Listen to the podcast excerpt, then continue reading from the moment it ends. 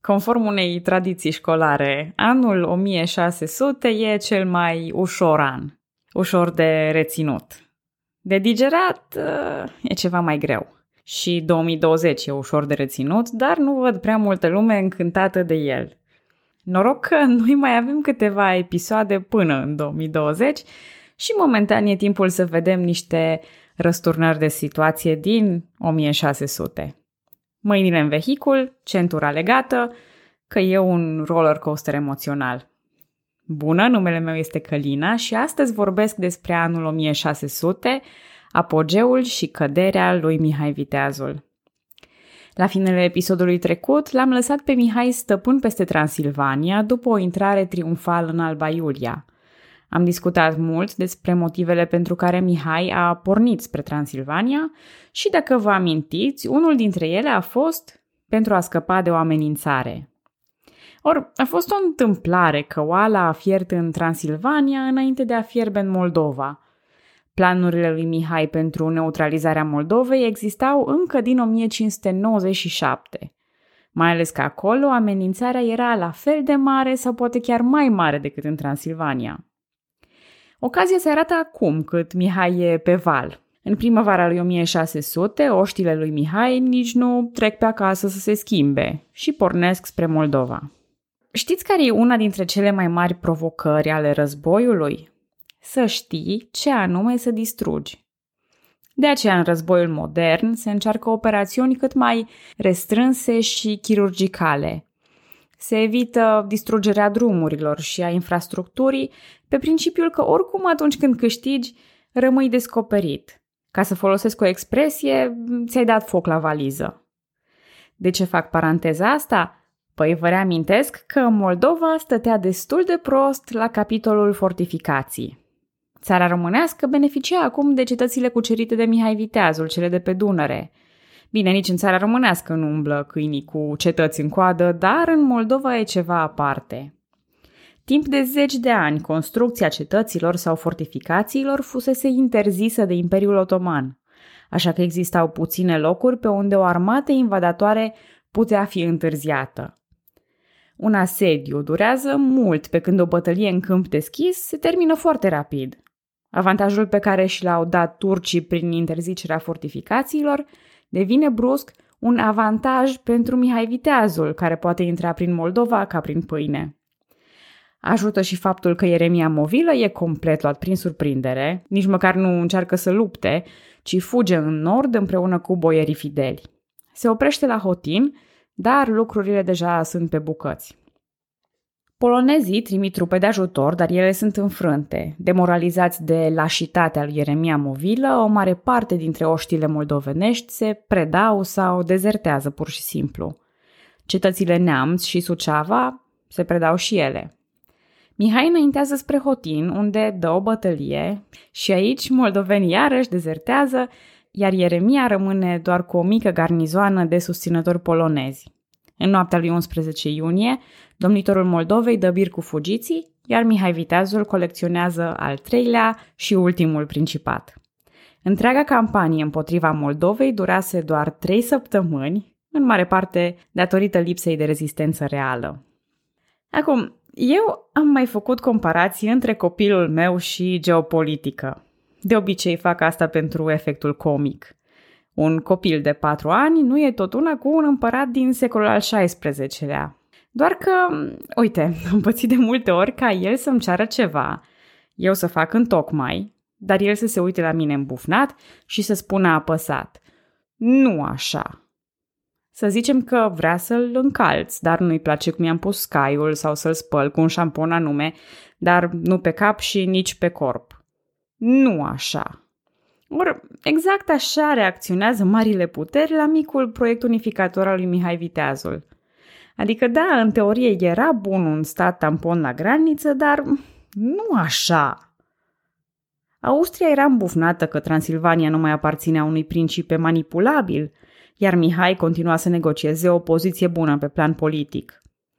Polonezii erau supărați că Moldova le-a fost luată de sub nas. Și, bineînțeles, Imperiul Otoman se dădea cu fundul de pământ că principatele aveau un alt statut pe scena politică. Englezii au o expresie când ceva se întoarce neașteptat, dacă e o consecință a propriilor acțiuni sau o turnură a situației din favorabil în nefavorabil. Ei spun că anume acel lucru s-a întors înapoi să te muște de fund. It will come back to bite you. Păi uite, din erou al creștinătății și aliat de nădejde, Mihai ajunge un ghimpe în coasta Europei și o potențială problemă. Din cuceritor al unor principate slăbite ajunge conducător peste acele principate slăbite. Avantajul se transformă în dezavantaj. Nu-i de parcă au crescut cetăți și fortificații spontane prin teritoriile proaspăt cucerite – Apoi, nici dragoste cu Deasila nu se poate. Planul lui Mihai, viteazul de a folosi resursele Transilvaniei pentru finanțarea armatei, nu le cade prea bine nobililor transilvani. Aceștia fac o înțelegere cu generalul imperial Giorgio Basta. Și e foarte important aici să stabilim două lucruri. Cine erau nobilii și cine era Giorgio Basta. Un banc celebru, unul dintre bancurile mele preferate, spune cam așa. Ion, vecin de zeci de ani cu Ianoș, se supără într-o bună zi și intră cu toporul în casa lui Ianoș. Ianoș, ferindu-se de lovituri, îl întreabă Ioane, de ce dai toporul la mine, că suntem buni vecini? Ion îi răspunde, pentru că voi, ungurii, l-ați omorât pe Mihai Viteazul. Ianoș e contrariat și spune, Ione, da, asta s-a întâmplat acum 400 de ani. Scuzați accentul maghiar prost. Ion stă în cumpănă, dar e categoric. E, da, eu acum am aflat. Ca să preîntâmpinăm astfel de interpretări, vreau să înțelegem că nobilii din Transilvania erau maghiari, dar nu erau supărați pe Mihai Viteazul pentru că era român, ci pentru că le lua banii. Gândiți-vă cum ar fi ca vecinul vostru să se așeze în apartamentul sau casa voastră, să dea drumul la toate robinetele, luminile și caloriferele și să vă ceară nonșalant să plătiți toată întreținerea. Nu se face și nu place nimănui indiferent de etnie. Conflictul dintre Mihai și nobilii din Transilvania nu era un conflict între români și unguri, ci un conflict între domn și boieri, cum am avut de la începutul evului mediu încoace. Apoi să discutăm un pic despre Giorgio Basta, care devine un personaj important în povestea noastră. Giorgio Basta, sau românizat Gheorghe Basta, veți găsi în unele surse, a fost un general albanez-italian. A fost angajat de împăratul Habsburg Rudolf al II-lea pentru a servi în războiul cel lung. Apropo, nu știu dacă am mai precizat că acesta este numele sub care e recunoscut conflictul dintre otomani și Habsburg din timpurile lui Mihai Viteazul. Dar pe noi ne-a interesat mai mult aspectul local al conflictului, deci nu cred că am avut ocazia să pun lucrurile în context. Revenind, Giorgio Basta e genul de om pe care istoria l-a judecat foarte aspru. El a fost un bun general, a făcut contribuții teoretice și practice la știința războiului, necesare în această perioadă de tranziție de la sabie la pușcă. Dar istoricii maghiari și cei români îl vor reține mereu drept un trădător de calibru și un laș. Dar încă n-am ajuns acolo. Cert este că firea duplicitară a lui Basta îl face să comploteze alături de nobilii transilvani. Între timp, Mihai Viteazul făcea eforturi mari de consolidare a noului său teritoriu. După cum am mai spus, provocările erau foarte multe. Pe plan intern, el face eforturi să amestece sistemele, luând ce e mai bun de peste tot. De exemplu, aduce Valahi în administrația Transilvaniei și duce nobili transilvani, secui și maghiari în sfatul țării românești. Intenția era să modernizeze instituțiile țării românești după modelul celor transilvane – dar și să mențină controlul asupra noilor teritorii prin reprezentanți din baza lui de putere. Biserica Ortodoxă din țara românească a căpătat jurisdicția asupra românilor din Transilvania. Pentru a strânge legăturile religioase, a înființat o catedrală ortodoxă la Alba Iulia. Generozitatea și măsurile lui Mihai nu se extind și asupra românilor săraci din Transilvania și e destul de neclar dacă avea vreo intenție în acest sens. Momentan, factorul economic își spune cuvântul, iar țăranii rămân asupriți în toate principatele unite ale lui Mihai. Apăsarea taxelor face țăranii să fugă de pe pământurile nobililor, ceea ce pentru nobili înseamnă o dublă cacealma. Mihai impune taxe grele și le alungă și țăranii de pe moșii, tot cu taxe grele. Colac peste pupăză, pentru că nu-și poate plăti toți mercenarii, Mihai le dă titluri, poziții politice și proprietăți comandanților, iar ei devin opresivi. În Moldova, grupuri de mercenari neplătiți iau asupra lor colectarea, devastând moșiile moldovenești pentru bani sau produse. Sincer vorbind, pe cât de glorioasă e unirea asta în uh, cărțile de istorie, pe atât de grea și apăsătoare a fost pentru oameni. Din fericire pentru acești oameni oprimați și din păcate pentru Mihai, Giorgio Basta e pe drum. Orașele sașilor opresc ajutoarele venite din țara românească, iar Mihai se trezește cu 10-12 de oameni în fața celor 18.000 ai lui Basta. Pe lângă superioritatea numerică, armata inamică avea și o superioritate tehnică. Rebelii nu erau toporeni nepregătiți, ci unii dintre ei erau cuirasieri germani sau muschetari francezi. Basta înainta pe Valea Mureșului, iar Mihai e luat prin surprindere. Pentru a contracara toate aceste dezavantaje, Mihai alege localitatea Mirăslău pentru a purta lupta. Acolo, între râul Mureș, dealuri și pădure, formează o linie defensivă. Ordonă oamenilor să sape șanțuri de apărare și ia poziția Jose Mourinho. Prima parte a bătăliei are loc deloc surprinzător cu tunurile. Șarjele de tun sunt eficiente de ambele părți, fără să mai existe acea discrepanță tactică dintre comandanți, așa cum am văzut-o la Schellimber. Brusc însă, la semnalul lui Mihai, din dealurile vecine pornește o nouă șarjă de tunuri. Artileria lui Mihai trăgea din flanc spre armata lui Basta, în speță spre acea cavalerie de elită din a doua linie. Prin urmare, cavaleria lui Basta începe să se retragă și, de fapt, croșetează pe lângă infanterie. La figurat, evident. Din zona frontală, cavaleria își ocolește camarazii prin flancuri și dă tonul părăsirii câmpului de luptă. Văzând această retragere, Mihai iese din poziția defensivă și îl urmărește pe Basta. Mihai voia aici să disperseze definitiv armata inamică, așa cum a făcut și la Schellimber ca să prevină o regrupare. Ceea ce nu știe Mihai este că retragerea lui Basta e o capcană. Mihai pornește în urmărire atât cu infanteria cât și cu întreaga cavalerie.